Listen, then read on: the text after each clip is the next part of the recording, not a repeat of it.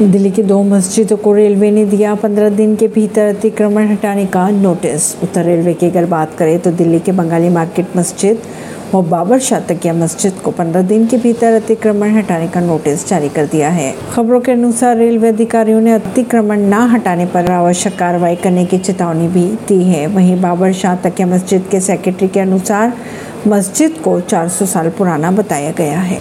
Parveen Singh Delhi